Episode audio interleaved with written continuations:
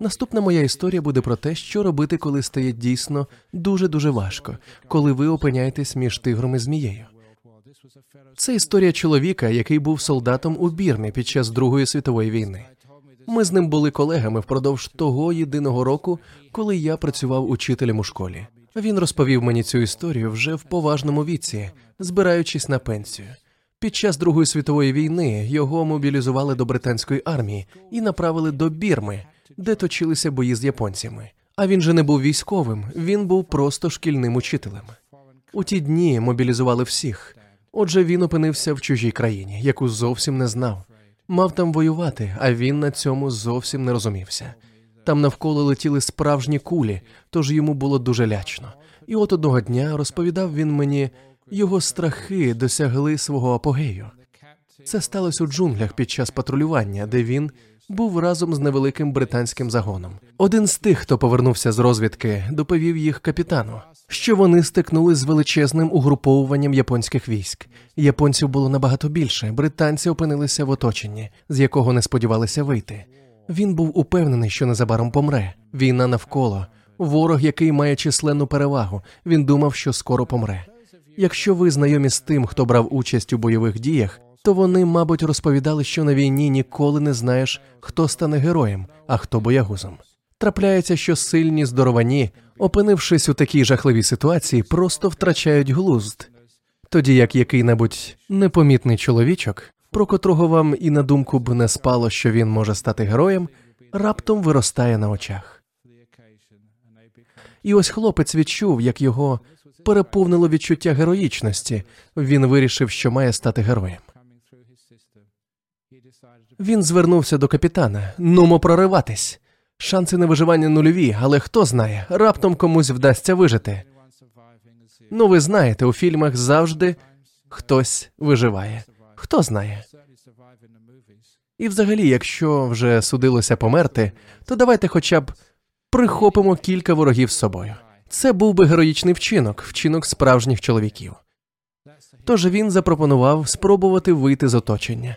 Але капітан відповів: ні, ми цього не зробимо. Це наказ, і вони мали виконати наказ. Натомість капітан наказав їм сісти і випити чаю. Не можу не додати, що це, врешті-решт, була британська армія. Мій знайомий не повірив власним вухам, коли почув наказ готувати чай. Вони ж були в оточенні японських військ. Ворог значно переважав їх численністю. Вони ось ось мали загинути. Який ще там чай? Але наказ є наказ. Його треба виконувати, хоч йому здавалося, що нічого безглуздішого він у житті не робив. Згодом виявилось, що це врятувало йому життя. Не встигли вони заварити той чай, як до капітана підійшов один з розвідників і щось тихо йому сказав. Вислухавши, той зібрав весь загін і повідомив, що, за даними розвідки, ворог передислокувався, з'явився прохід, яким вони могли скористатись. Тож нехай кидають усе і вирушають. Був шанс урятуватися усім. Так і вийшло. Тому він і зміг розповісти мені цю історію. Він додав, що завдячує життям мудрості того капітана, і не тільки через цей випадок, коли нічого не вдієш, ви в оточенні та смерть зовсім поряд. Що робити? Сядьте і випийте чаю. Якщо віддаєте перевагу каві, кава теж підійде. Напій, звісно, не має значення. Головне, отримайте задоволення від того меду, який знайдете в житті, тому що все змінюється. Ворожа армія не стоїть на місці. Тож, якщо на вашому боці є розвідник, тобто уважність і обізнаність, ви помітите появу шляху до виходу, шляху до втечі. Якщо ви зачекаєте, ви знайдете той шлях і зможете уникнути небезпеки. Проблема переважної кількості людей в тому, що в скрутній ситуації, коли вони оточені ворогами, коли смерть близько, вони почуваються розгубленими, сумними, роздратованими або пригніченими. Ми не вміємо просто сісти і пити чай, не вміємо насолоджуватися життям перед смертю. Але ж згодом виявляється, що життя продовжується. Ми насолоджуємося життям.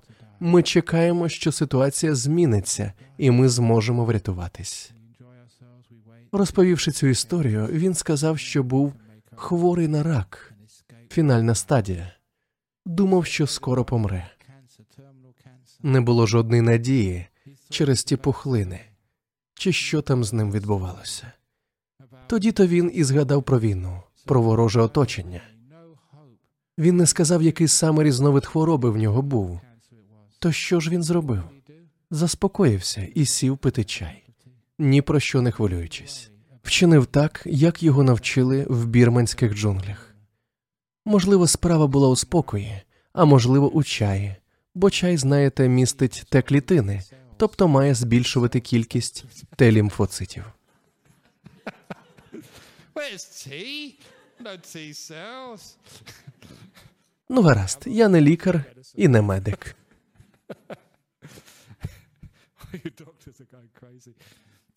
Він випив чашку чаю, розслабився, і хвороба зникла. Він врятувався, він знайшов вихід.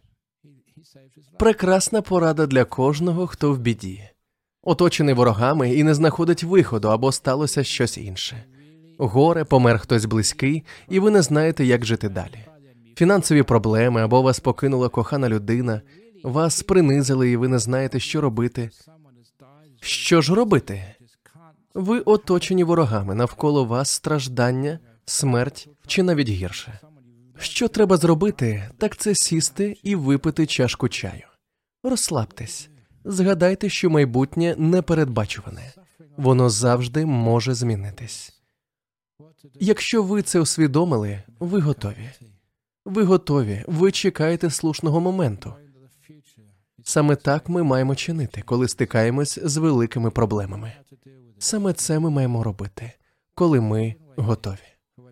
Коротко кажучи, це означає, коли нічого не поробиш, то нічого й не робіть. Відпочиньте, радійте життю. Тобто знайдіть у ньому той мед, який завжди є десь поруч. Ми часто проходимо повз радості життя, не помічаючи їх, тому що занадто хвилюємось про майбутнє, про те, що має статись. Чи багато у вас щасливих моментів у житті? Навряд чи їх удосталь, тому що ми занадто переймаємось. Якщо щось можна зробити, то зробіть це. Але ж якщо нічого не вдієш, то просто посмакуйте мед, випийте чашку чаю, насолоджуйтесь моментом. Навіть коли все йде не так, як треба, будь ласка, насолоджуйтесь. А чому би і ні? Більше все одно нема чого робити. Таким чином, не тільки ваш розум залишається пильним, ви наповнюєте себе енергією, радістю, надією, тобто готуєтесь до дій. Отже, якщо робити нічого, то не робіть нічого. Якщо ж щось можна зробити, докладіть до цього максимум зусиль. Навіть якщо йдеться просто про дітей неслухів, інколи їх також потрібно відпустити. Інколи все, що ви можете зробити, це чекати на їх дзвінок, чекати, доки вони прийдуть до вас зі словами Мамо, мені потрібна твоя допомога. Саме так і буває в житті. Часто ми нічого не можемо вдіяти. Ви чекаєте. Ви чекаєте, доки з'явиться можливість щось зробити. Саме на цьому етапі ви втрачаєте сили, ви спустошені, тому що ви настільки стривожені, настільки засмучені, що це може призвести навіть до емоційних розладів. Ну і кому це допоможе? Тому ви маєте пам'ятати те прекрасне прислів'я якщо робити нічого, то не робіть нічого. Якщо ж щось можна зробити, докладіть до цього максимум зусиль.